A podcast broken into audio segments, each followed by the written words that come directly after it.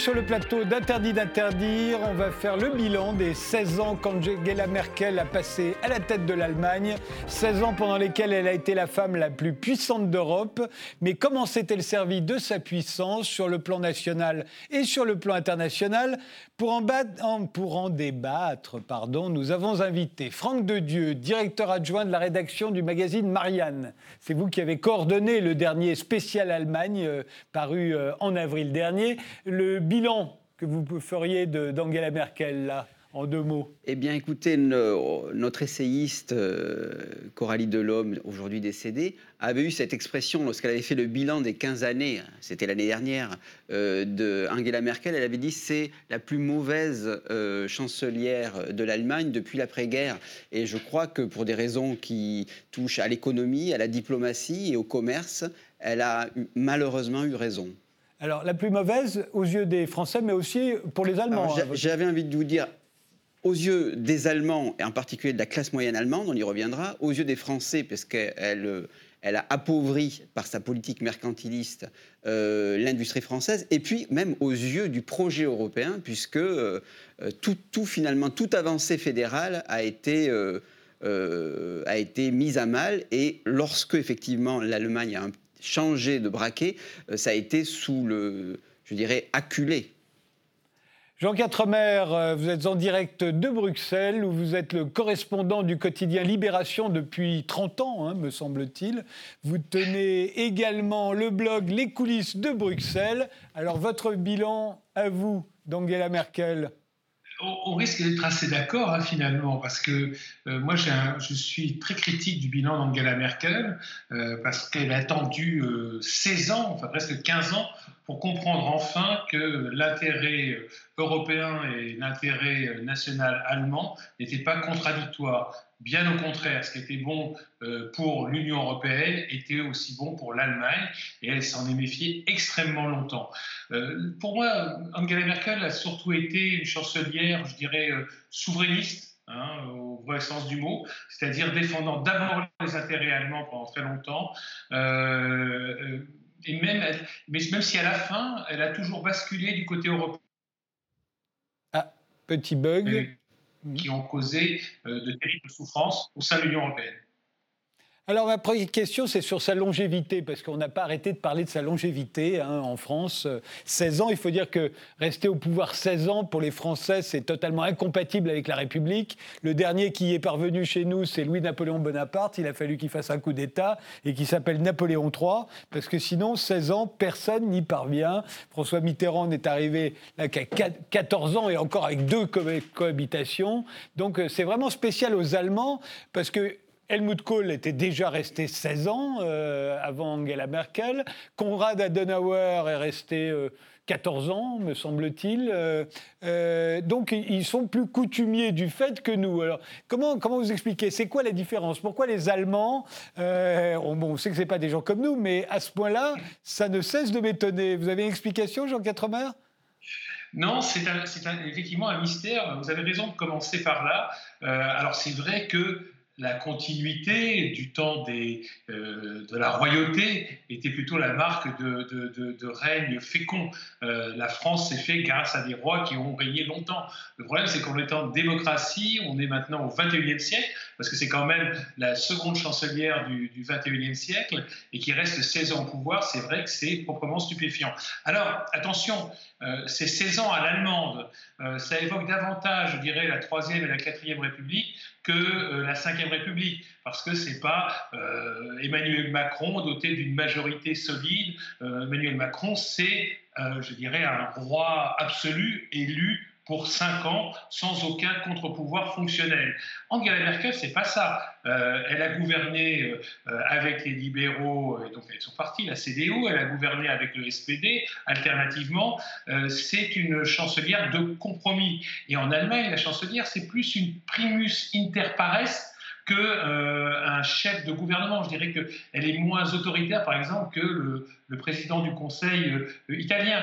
Elle doit tenir compte aussi dans la façon, de gouverner, euh, dans la façon, même elle doit en tenir compte absolument parce qu'elle n'a pas les compétences pour, euh, des lenders. Euh, elle doit négocier avec les patrons extrêmement puissants des différents landes. Par exemple, pour vous donner un exemple, la politique de santé publique n'est pas une politique centralisée, c'est une politique qui dépend des différents landes, d'où la difficulté qu'elle a eue à manager, je dirais, la, la crise sanitaire. Franck de Dieu, une explication? Vous, l'avez, vous avez évoqué le coup d'État. Bon, elle, elle a fait tout le contraire d'un coup d'État. Et tout le contraire d'un coup d'État, ça veut dire des coalitions.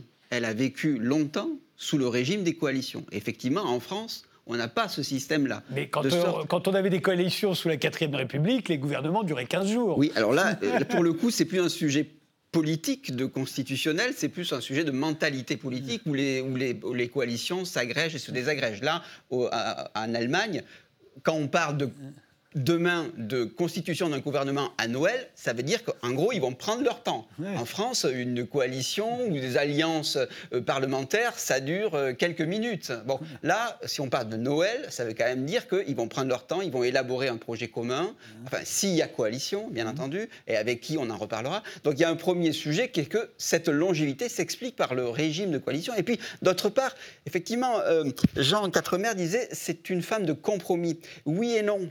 C'est c'est-à-dire qu'effectivement, vous avez un cadre institutionnel qui conduit au compromis, mais qui finalement conduit aussi à une forme d'indifférenciation gouvernementale. C'est-à-dire que que ce soit la, gauche, on y reviendra, le SPD, la CDU, vous avez un cadre constitutionnel, et en particulier ce qu'on appelle l'ordolibéralisme, c'est-à-dire un cadre constitutionnel qui définit votre déficit public, qui définit le cadre aussi économique dans lequel vous agissez, qui vous amène finalement à passer de coalitions qui sont, par une sorte de, force centripète, vous conduit vers une politique assez centriste.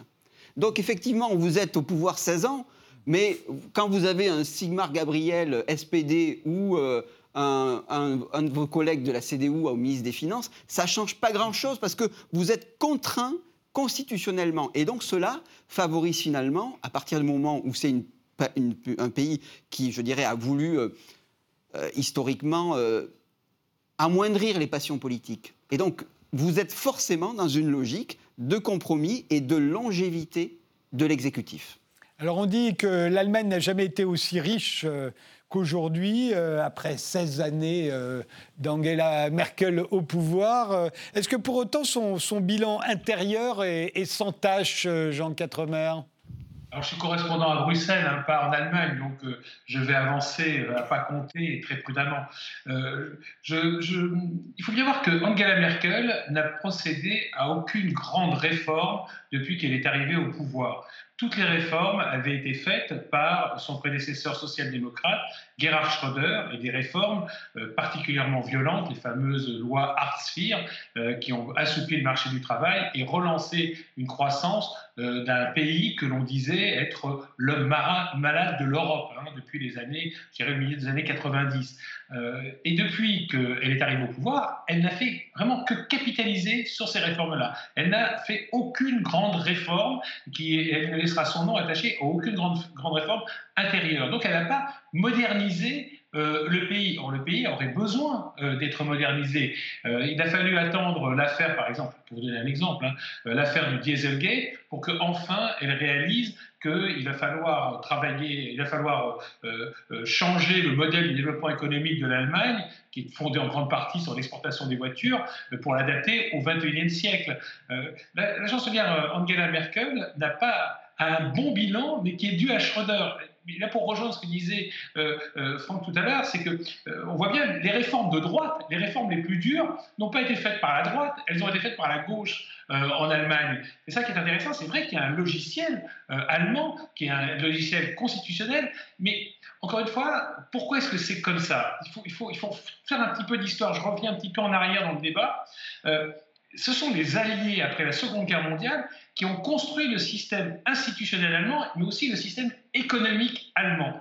Euh, on a tout fait dans la Constitution qui a été écrite par les Américains. Il faut bien comprendre que, ça a été, c'est pas du tout une invention allemande, la Constitution allemande. C'est écrit par les Américains pour éviter qu'un seul homme ou une seule femme ait l'ensemble des pouvoirs et puisse euh, de nouveau, si vous voulez, euh, euh, renouer avec le nazisme. Voilà, c'est ça l'idée, c'est couper les dents et les, ongles, limer les ongles du pouvoir central allemand. Et en matière économique, ça a été exactement la même chose. C'est éviter que l'Allemagne, en matière économique, mène une autre politique que celle euh, qu'elle a menée depuis 1949 et le retour de, de, l'indépendance euh, euh, d'après-guerre, une fois que les Alliés ont, ont évacué l'Allemagne.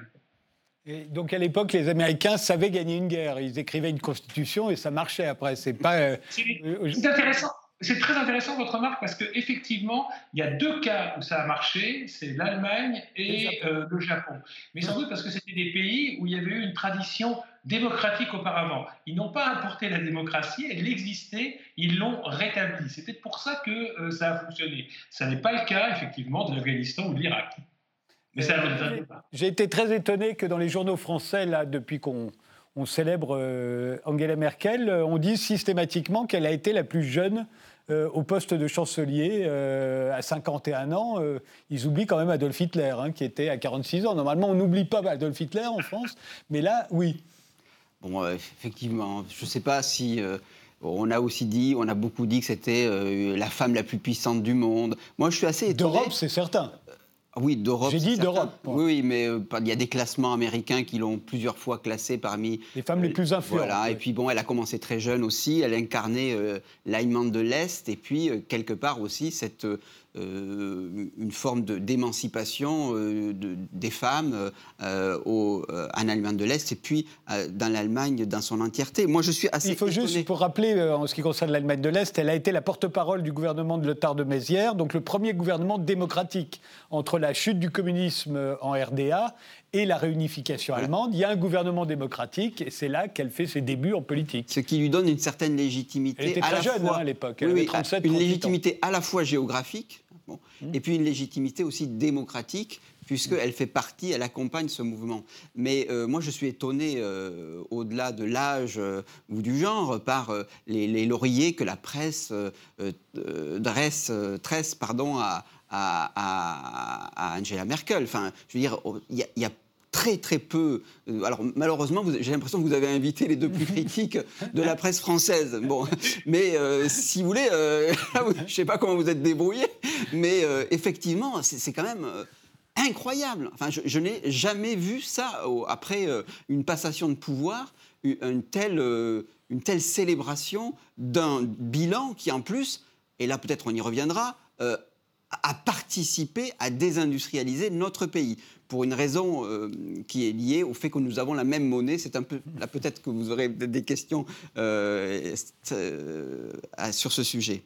Et alors justement, sur, mais sur le, plus particulièrement sur, sur la situation en Allemagne, l'environnement semble être le point faible de, de du règne d'Angela Merkel. On, on se souvient de sa sortie du nucléaire qui a pu sembler absurde d'ailleurs après, euh, après Fukushima, euh, sachant que les tsunamis en Allemagne sont assez rares. Euh, elle a fermé les centrales et en gros, elle est retournée aux centrales à charbon. Oui, alors effectivement, vous avez tout à fait raison. C'est une absurdité qui a été très mal vécue en France et en particulier par Emmanuel Macron, parce que évidemment, tourner le dos au nucléaire, ça suppose aussi quelque part tourner le dos un peu plus davantage à la France. Rappelez-vous cette phrase d'Orson Welles que j'aime bien à propos du couple franco-allemand. Il dit Dans un couple, il y en a toujours un qui souffre et un autre qui s'ennuie. Eh bien, les Français ont souffert. Et en particulier, euh, Emmanuel Macron a souffert de, cette, de ce revirement euh, sur le nucléaire. Là où, euh, pour le coup, c'est, on peut reprocher à Angela Merkel de ne pas avoir vu finalement cette transition du 21e siècle, c'est que les Allemands vont comprendre que tourner le dos à l'écologie, c'est aussi tourner le dos à l'économie. Parce que effectivement, on a pu dire qu'elle a mis euh, l'économie au-dessus de tout, du politique, bien sûr, mais à partir de cette, le, secteur automobile euh, allemand, notamment après le Dieselgate, on s'est aperçu qu'il n'avait pas du tout investi euh, sur la transition pour passer du moteur thermique au moteur électrique. Alors effectivement, vous avez quand même des grands groupes qui commencent, qui, qui, font des progrès et qui rattrapent leurs progrès technologiques sur le plan thermique, mais vous apercevez que ce qui a fait la force aussi de l'Allemagne, ce sont, des petites villes avec des fournisseurs des grands groupes comme Volkswagen ou BMW, qui sont pour le coup, eux, à la différence du donneur d'ordre qui est géant et qui a la capacité quand même à euh, accélérer pour regagner euh, technologiquement le retard perdu sur le, sur le nucléaire, euh, pardon, sur, le, sur l'électrique et sur la batterie, vous avez une kyrielle de petites villes qui ne vivent que par des fournisseurs qui, eux, pour le coup, ont énormément de retard technologique. Et là, finalement, c'est aussi, je dirais, une, un point faible d'Angela Merkel, c'est que il y a un pari à faire sur l'écologie qui se mêle euh, à l'économie et en particulier, en particulier dans le secteur euh, de l'automobile. Jean Quatremer? Oui, euh, je voudrais juste dire que sur le nucléaire, c'est François Hollande qui a souffert et pas Emmanuel Macron, puisque c'était antérieur à son élection de 2017. Donc c'est lui qui a été vraiment pris par surprise, personne ne l'attendait. Oui, mais dans le processus commercial, dans le processus commercial, c'est quand même Macron qui a, quand même euh, eu euh, récupéré le, la perte euh, en volume. Alors donc, pardon. Oui. C'est typique de la, de la, façon d'ailleurs dont, dont, gouverne Angela Merkel, c'est-à-dire des décisions unilatérales dans des domaines qui impactent directement la France. le nucléaire est un exemple, on pourrait aussi citer la crise migratoire de 2015, où elle a décidé d'accueillir, alors c'est très bien, hein, je la félicite, plus d'un million de réfugiés, mais sans consulter personne autour d'elle. Cela étant, encore une fois, c'est vrai que c'est des, moments euh, euh, très tendus entre la France et l'Allemagne, mais les Français ont un peu la, même tendance en matière de politique étrangère. Je veux dire que généralement, on commence à bombarder un pays avant d'avertir les Allemands. On décide de reprendre nos essais nucléaires en 1995 en, en appelant la chancellerie dix minutes avant. Je dirais que ces mauvaises manières sont, hélas, euh, consubstantielles à cette Europe confédérale inachevée.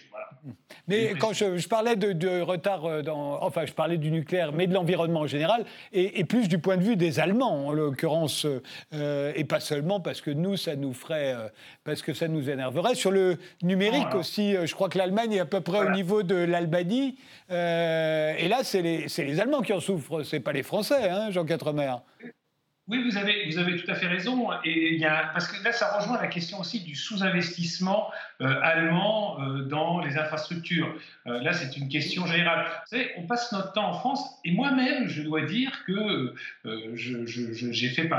j'ai longtemps pensé la même chose, c'est-à-dire que je donnais l'Allemagne en exemple, en matière de gestion des comptes publics. Le problème, c'est que l'exemple allemand n'est pas forcément le, bon exemple à suivre. On est en train de s'en rendre compte aujourd'hui. L'investissement dans le numérique, vous avez raison de le, citer, est une catastrophe. Je veux dire que le, débit euh, ou la 4G ou la 5G, par exemple, le débit Internet, est une catastrophe sans nom. Euh, je ne parle pas des infrastructures routières où euh, plus de 10% des autoroutes allemandes sont à peine praticables, des ponts qui s'effondrent. Nous en avons aussi, mais beaucoup moins que les Allemands. Les trains toujours en retard, contrairement à ce qu'on croit. La capacité aussi de, faire des grands travaux publics, comme on l'a vu avec la saga interminable de l'aéroport de Berlin.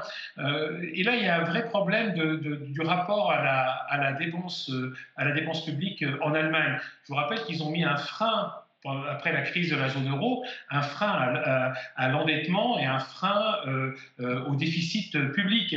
Mais il est question de le remettre en cause parce que ce qu'a bien montré la pandémie euh, de coronavirus, pour le coup, c'est qu'il était vraiment nécessaire aujourd'hui d'investir massivement de l'argent public pour préparer l'économie du futur.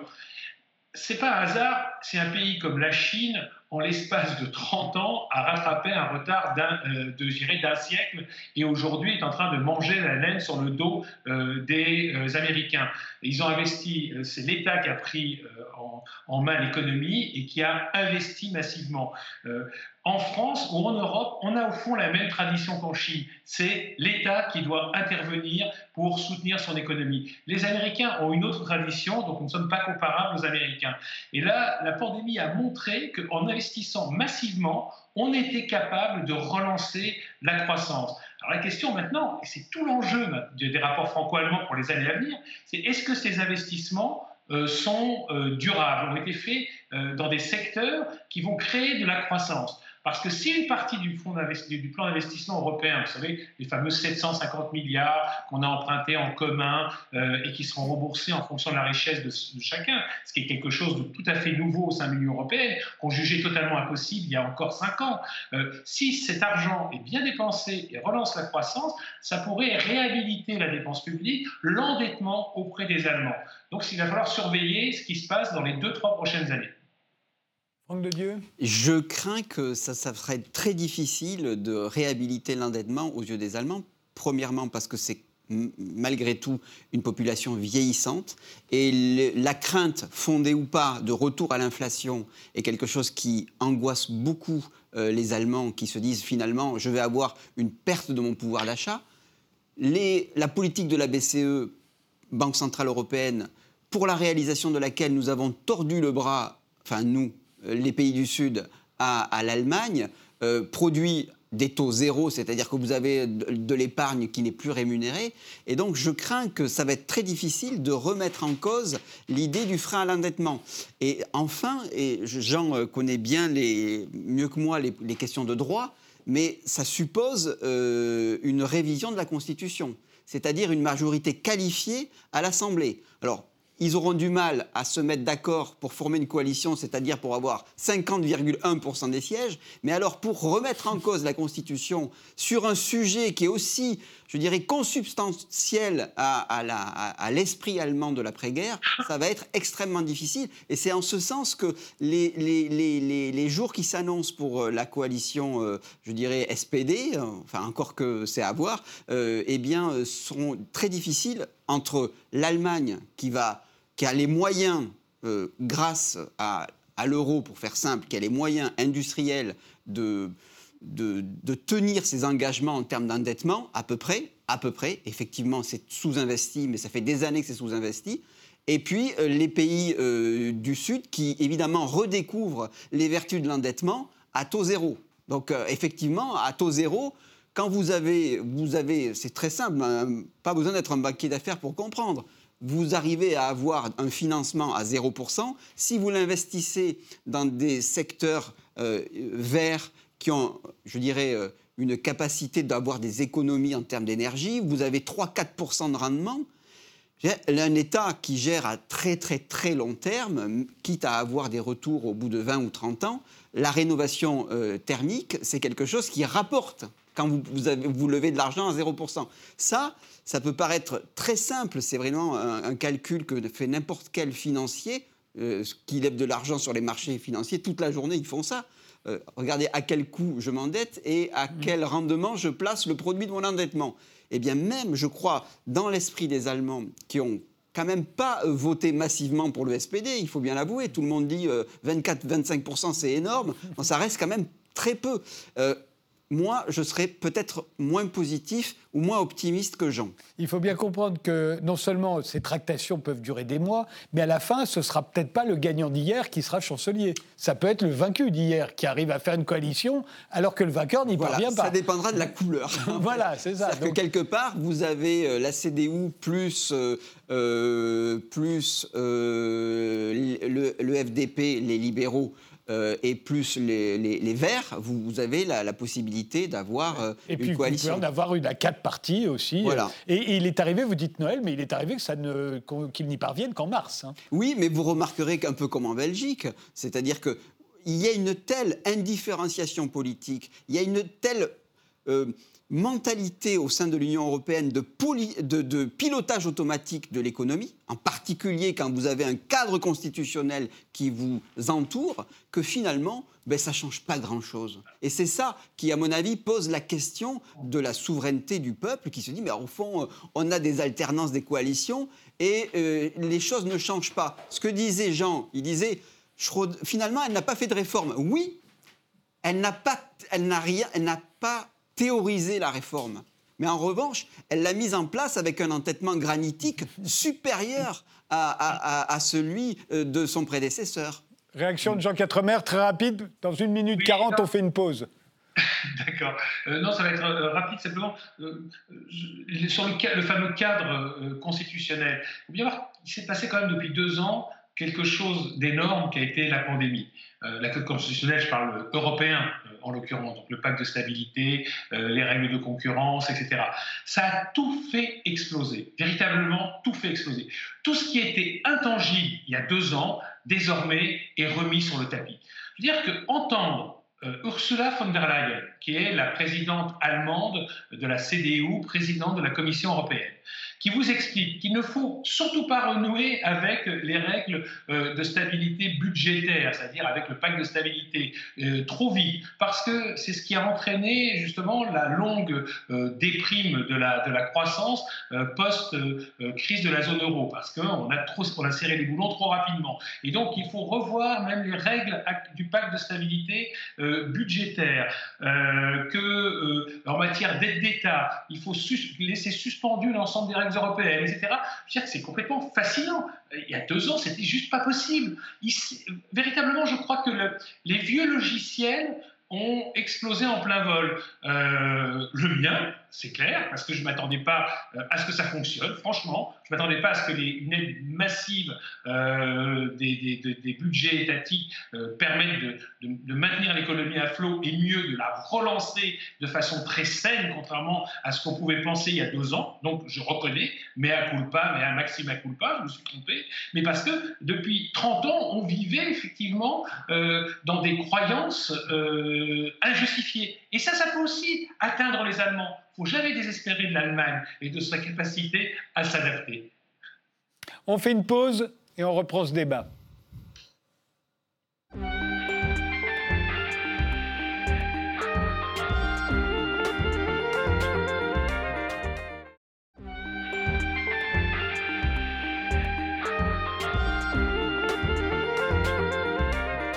On reprend euh, ce débat sur le bilan d'Angela Merkel avec euh, Franck de Dieu, qui est directeur adjoint de la rédaction du magazine Marianne, et Jean Quatremer, le correspondant à Bruxelles du quotidien Libération, qui se trouve d'ailleurs en direct avec nous de Bruxelles. Je voudrais juste qu'on s'arrête sur euh, le fait que Angela Merkel a, grandi en Allemagne de l'Est. Ce qu'on ne sait pas forcément en France, c'est que son père, qui était pasteur, a emmené sa famille en Allemagne de l'Est.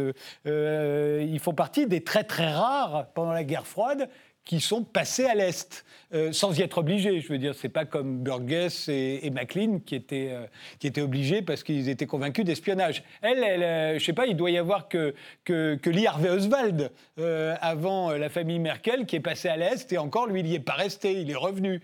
eux, ils sont restés, et elle est restée jusqu'à la fin, jusqu'à la chute du mur. 35 ans dans une dictature communiste comme celle de la RDA, ça laisse des traces, j'imagine. Vous les voyez où, vous, Jean Quatremer euh, chez Angela Merkel ben, les traces, on les voit dans son, dans son attachement euh, très mesuré à la construction communautaire. Ça a été une véritable rupture euh, avec Helmut Kohl, qui a été son mentor donc, après l'unification de l'Allemagne. Et, là, vraiment, on a vu quelqu'un qui ne partageait pas euh, notre, notre vision commune de l'histoire. Et c'était véritablement frappant, parce que euh, euh, pour Helmut Kohl, l'Europe, c'était quelque chose qu'il avait au cœur, qu'il avait dans le ventre, qu'il avait dans les tripes. C'était la façon, c'était la meilleure façon d'éviter à nouveau une conflagration européenne et une guerre franco-allemande, hein, la troisième depuis. il y a eu trois guerres entre la France et l'Allemagne, 1870, 1914-18 et 39-45, et qui ont laissé le continent à genoux. Donc il l'avait connu et il avait connu aussi la reconstruction, il avait connu la reconstruction d'après-guerre et avec tout le travail euh, de euh, culpabilité sur la culpabilité allemande, les erreurs allemandes, euh, l'impérialisme allemand, etc., etc.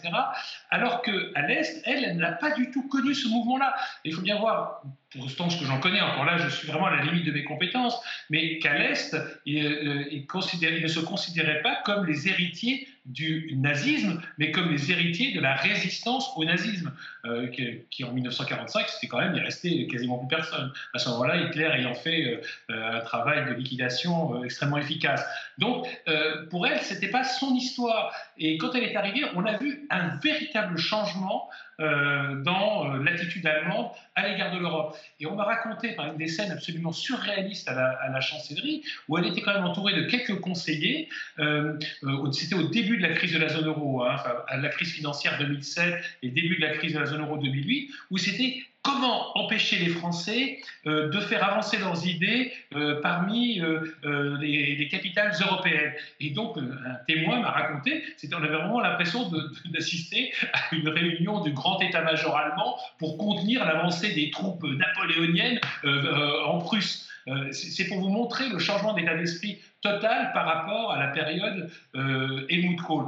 Mais je précise aussi que euh, ça avait commencé quand même sous Schröder, qui n'avait pas connu la Seconde Guerre mondiale et donc était moins attaché que Helmut Kohl à la construction euh, communautaire. Ensuite, dernier point, excusez-moi, Angela Merkel a été la première chancelière berlinoise. C'est quelque chose de fondamental. Elle n'a jamais connu Bonn. C'est-à-dire Bonn, c'est cette ville sympathique comme Cologne, c'est la Rhénanie près de la France. On est très proches les uns des autres. En Rhénanie, c'est pas éloigné tellement de l'Alsace. Donc, euh, franchement, on se sent presque chez nous. Euh, à Berlin, c'est très loin. on, est, on a le regard tourné vers l'Est, on est presque à la frontière polonaise. C'est une autre vision. Et on voit Paris d'extrêmement loin. Donc c'est une autre vision du monde. Euh, rien ça n'a pas été facile pour la chansonnière de faire le chemin vers Paris. Bonne, je rappelle pour les plus jeunes qui nous regardent, c'était la capitale de la République fédérale allemande, euh, l'Allemagne de l'Ouest. Hein. Franck de Dieu? Oui, si vous voulez, elle a effectivement, elle portait un regard, euh, je dirais, très critique euh, sur euh, l'avancée, l'influence française au sein de l'Union européenne. On l'a vu comment elle a torpillé le projet de l'Union de la Méditerranée. C'est typique de cela.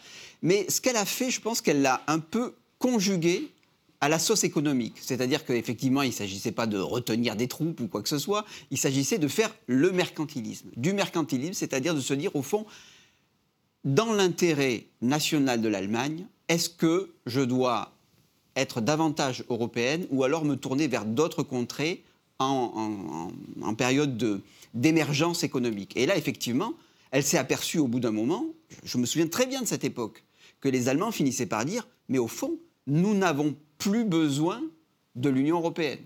Nous faisons des excédents commerciaux avec la Chine, et quelque part, euh, l'Union européenne, c'est davantage, euh, je dirais, un frein à la fois ces pays, ces fameux pigs dont on a qu'on moqué, ou ces pays Club Med qui nous coûtaient de l'argent. Et au fond, c'est en, se, tournant vers l'Est et vers la Chine que, eh bien, il y avait des promesses de débouchés euh, pour, euh, pour l'Allemagne et pour la puissance économique allemande. Bon, il se trouve que là où on peut faire un, bilan très critique euh, d'Angela Merkel, je l'ai dit tout à l'heure qu'elle n'avait pas compris ce passage de, je dirais, du thermique à l'électrique et donc quelque part de l'économie à l'écologie, elle n'a pas aussi compris que les Chinois avaient mené, un peu comme elle d'ailleurs, une politique quelque part d'autosuffisance. C'est-à-dire quand vous voyez aujourd'hui le plan qui a été décidé, le plan quinquennal par Xi Jinping, vous apercevez qu'il y a véritablement une volonté de créer une demande intérieure, une volonté de produire eux-mêmes en Chine. Et donc, effectivement, euh, Angela Merkel s'est retrouvée, elle a vu la fin de ça, c'est-à-dire que ce changement de modèle euh, chinois, euh, ironie suprême de l'histoire, qui renouait avec une forme de communisme nationaliste euh, un peu à la, à la, Khrouchtchev quelque part, hein, avec ce désir d'autosuffisance, hein, eh bien, aller faire comme première victime l'Allemagne. Lorsqu'elle s'en est aperçue, eh bien, à ce moment-là, elle a changé d'optique sur l'Union européenne, tout simplement parce que l'intérêt national de l'Allemagne n'était à ce moment-là plus de se tourner vers la Chine, mais de tout simplement de se retourner vers, euh, vers, euh, vers ses partenaires européens en qui elle pouvait avoir davantage confiance. Alors justement, allons sur le plan euh, européen, puisque je l'ai dit, ça a été pendant 16 ans la femme la plus puissante d'Europe, Angela Merkel. au moment de la crise des subprimes et de la crise ensuite de l'euro, qui lui fait suite, qui en est, pour ainsi dire, la conséquence, est-ce qu'elle a été bonne? Non, elle a été totalement catastrophique. Euh, elle n'a rien compris à ce qui se passait. Mais vous savez, les Allemands globalement, euh, ça, ça paraît extrêmement arrogant ce que je dis, ne comprennent pas grand-chose à l'économie et encore moins à la finance internationale. Euh, comme si tous les meilleurs économistes allemands avaient fichu le camp après 1945 pour se réfugier euh, aux, États-Unis. c'est assez brutal ce que je dis, mais c'est la vérité. En, 2007, au moment où la crise des, subprimes explose aux États-Unis, elle ne veut pas voir que ça va avoir des conséquences pour l'ensemble de l'Union européenne, pas seulement pour les pays les plus faibles, mais y compris pour l'Allemagne. Et là, ça apparaît au grand jour. pendant un an, ça tient tant bien que mal grâce à l'action de la Banque Centrale Européenne. Je le rappelle, hein, dès le mois d'août 2007, euh, le si décrié à gauche, Jean-Claude Trichet, comprend ce qui est en train de se passer, lui, et puis ouvre grand les robinets à liquidité qui évite une embolie du système bancaire euh, euh, européen.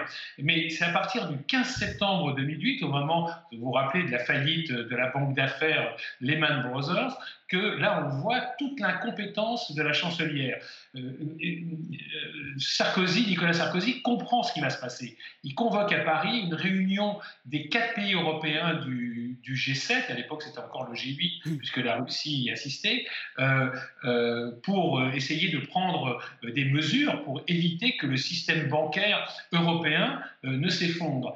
Et la réunion se passe extrêmement mal parce que la chancelière considère que ça va être un problème pour les banques du Sud, les fameux PIGS euh, dont Franck a parlé tout à l'heure, c'est-à-dire vraiment le, Portugal, l'Irlande, euh, même pas l'Irlande d'ailleurs, l'Italie, le Portugal, éventuellement la France, mais pas la, les solides banques allemandes qui elles vont résister.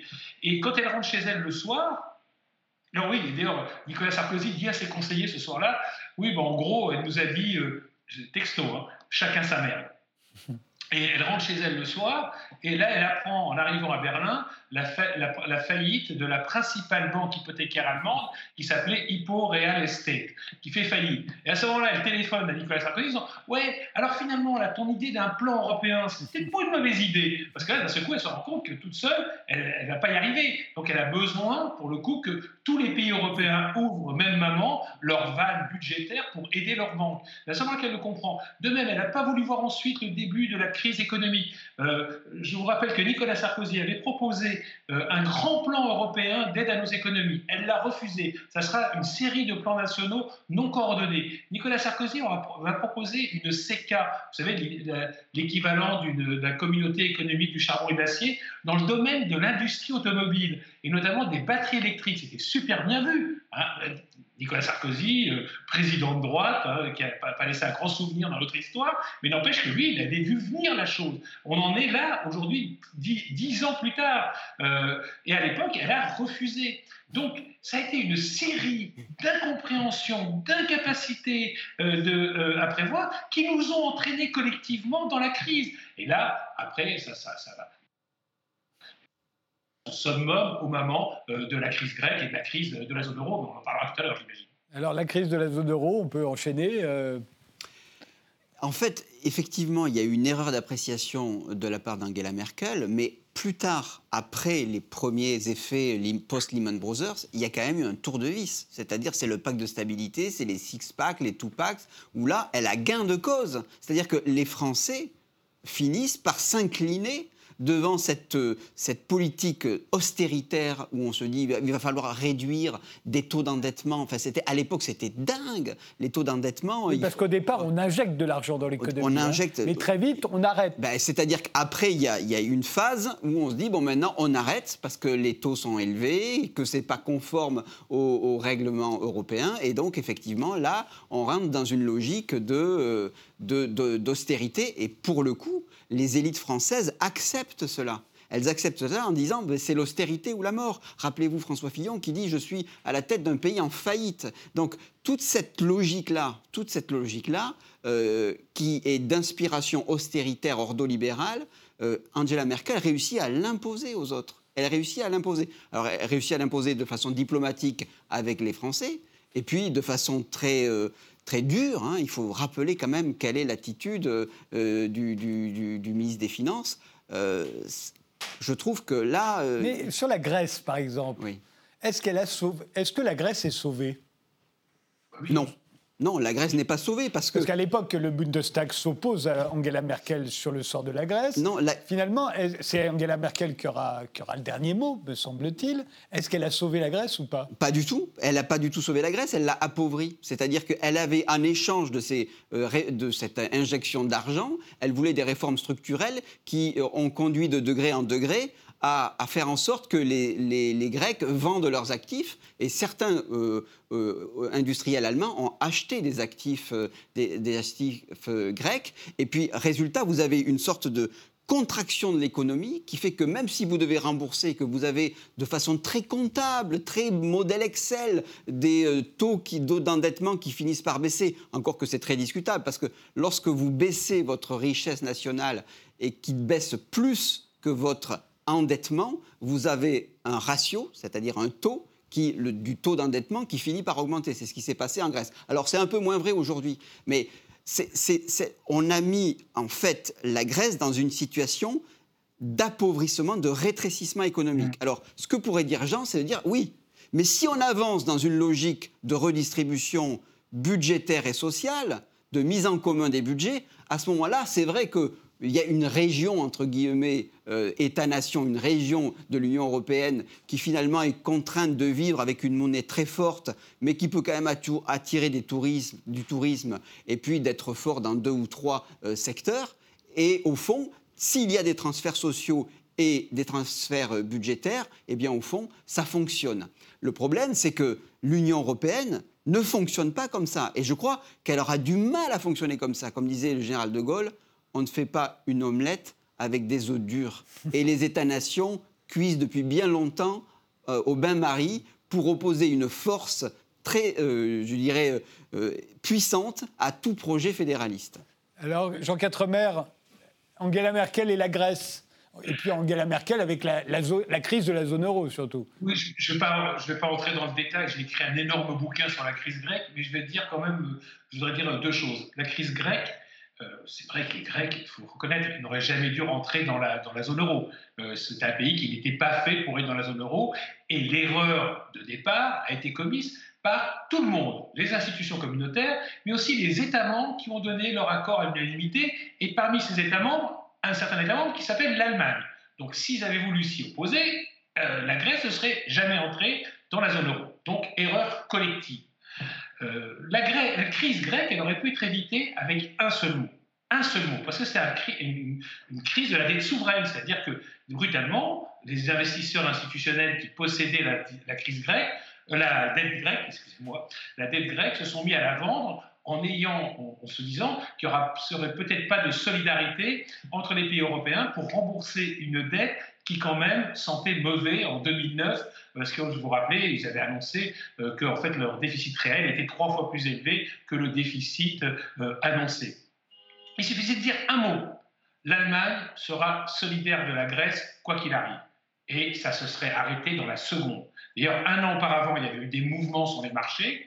Et à ce moment-là, c'était une majorité CDU-SPD. Et le SPD avait euh, convaincu la chancelière euh, de manifester sa solidarité et les premières attaques des marchés s'étaient arrêtées. Au moment de la seconde crise grecque, qui est une deuxième crise grecque, donc de fin 2009, la majorité a changé. Là, vous avez la CDU qui gouverne avec les libéraux du FDP. Et les libéraux du FDP refusent toute, euh, toute union de transfert, toute solidarité. Et c'est là que commence la crise grecque. C'est à ce moment-là. Et elle mettra cinq ans enfin à sauver la Grèce, entre guillemets, c'est-à-dire à s'opposer à la volonté de son ministre des Finances, Wolfgang Schäuble, d'expulser la Grèce de la zone euro, ce qui était plutôt bien vu, parce que si elle avait expulsé la Grèce de la zone euro, il y aurait eu sans doute un effet domino.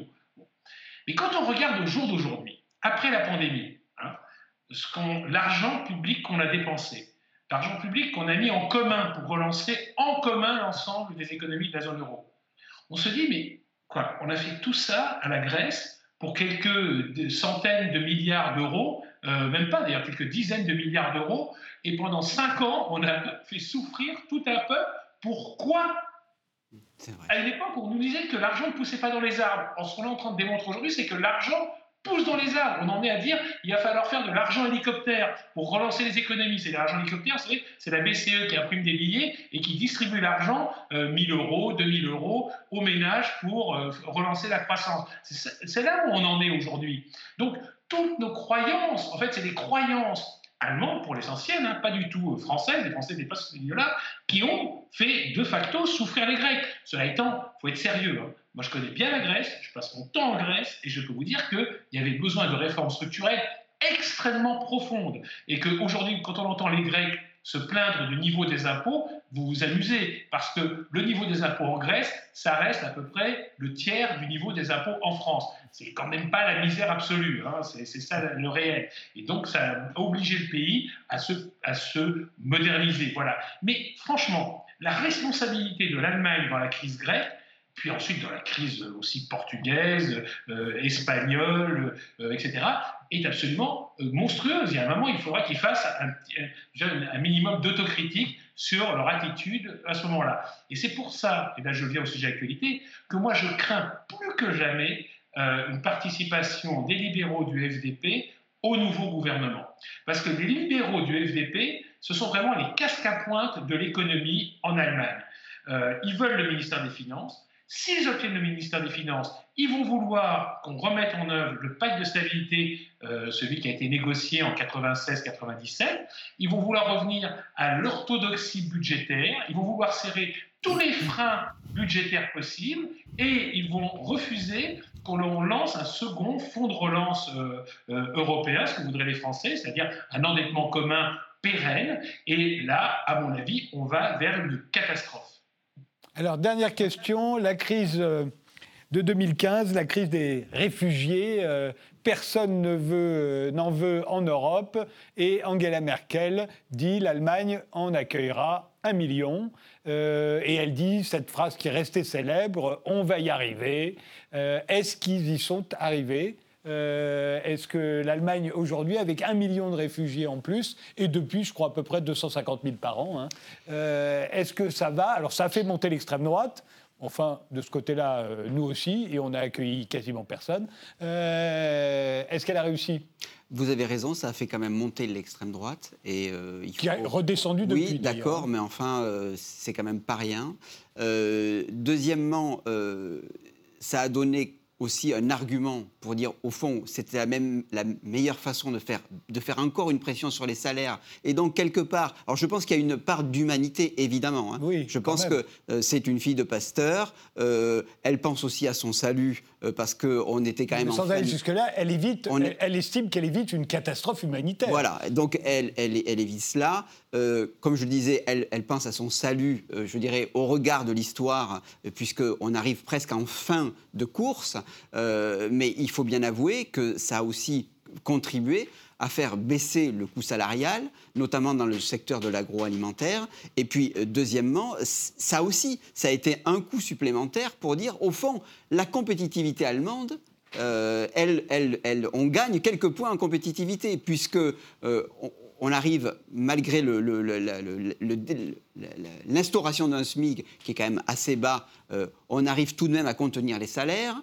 Et puis, on continue à exporter puisqu'on arrive à, je dirais, maintenir des coûts euh, qui sont relativement stables.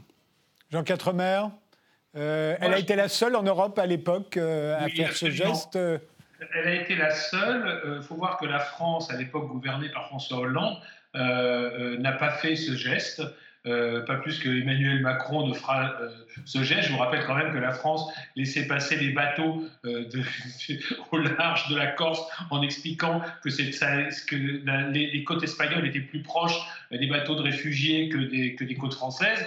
Donc nous ne sommes absolument pas un pays généreux. Moi, je suis admiratif de ce qu'a fait Angela Merkel et elle montre d'ailleurs au passage, effectivement, que lorsque vous avez des dirigeants courageux, qui prennent des décisions courageuses, les peuples suivent, les citoyens suivent. C'est la lâcheté qui, à mon avis, euh, explique en grande partie euh, la montée des extrêmes et pas du tout le courage politique. Quand vous assumez une décision, les gens sont derrière vous. Donc euh, Angela Merkel, même si elle a gagné sans doute sur le plan économique, ça je ne vais, pas, vais pas rentrer là-dessus, a fait preuve d'une humanité, d'une humanité incroyable. Et nous, si on avait fait ça en France, euh, si on avait eu un, président qui avait eu le courage de le faire, euh, je pense que ça aurait été beaucoup plus accepté qu'on l'imaginait. Nous ne sommes pas, contrairement à ce qu'on dit, une, nation euh, égoïste. On peut être généreux et on le voit tous les jours parmi les citoyens, toutes les initiatives locales qui peuvent être prises pour accueillir des réfugiés, pour accueillir des migrants. Voilà, Zemmour n'a pas encore gagné. Alors, il nous reste trois minutes. Euh, on n'a pas tout abordé, bien entendu, sur Angela Merkel. Je vous laisse une minute trente. Franck de Dieu, euh, qu'est-ce que vous avez envie d'ajouter? Ben, J'ai envie de dire quelque chose sur l'après-Merkel. C'est-à-dire que moi, je redoute euh, et je vois que émerge dans des courants un peu de deuxième gauche, de social-démocratie, en disant regardez, la social-démocratie, elle n'est pas morte.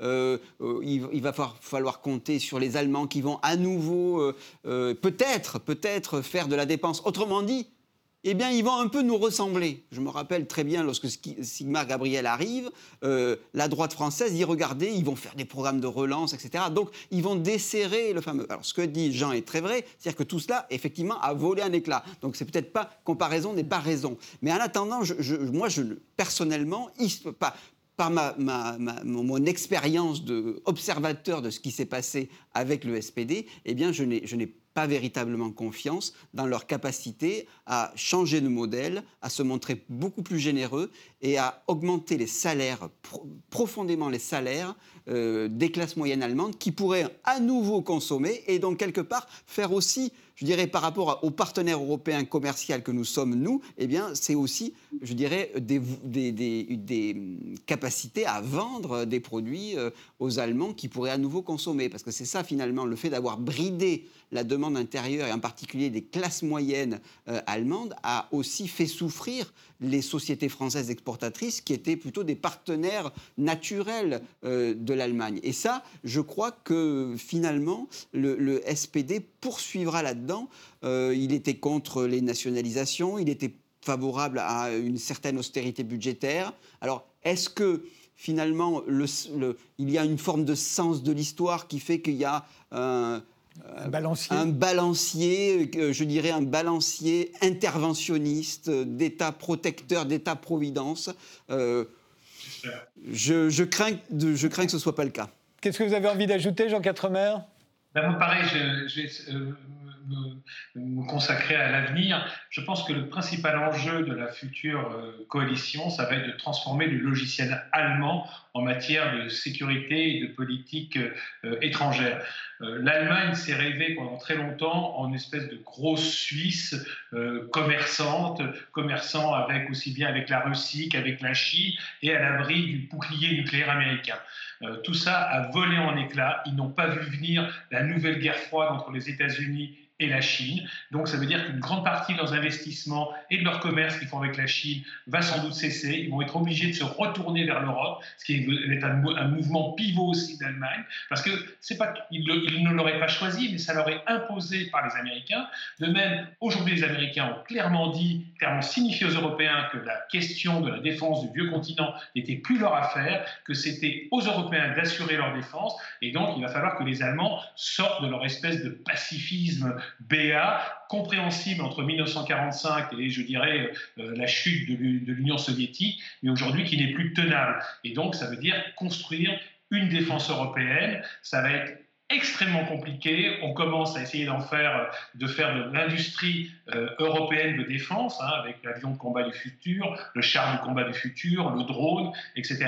Mais il va falloir aller beaucoup plus loin pour assurer une autonomie stratégique. Et là aussi, on voit que, par exemple, le logiciel de la CDU a euh, commencé euh, à évoluer, comme le, prouve le discours, encore une fois, de la présidente de la Commission européenne, qui appelle à une autonomie stratégique de l'Europe. Donc c'est ça l'enjeu de la future coalition, expliquer aux Allemands que le monde peinard dans lequel ils vivaient, euh, commerçant, en paix avec tout le monde, c'est terminé. On rentre de nouveau dans le grand jeu, le grand jeu des puissances. Je vous remercie tous les deux d'avoir participé à cette émission. Merci de nous avoir suivis et rendez-vous au prochain numéro.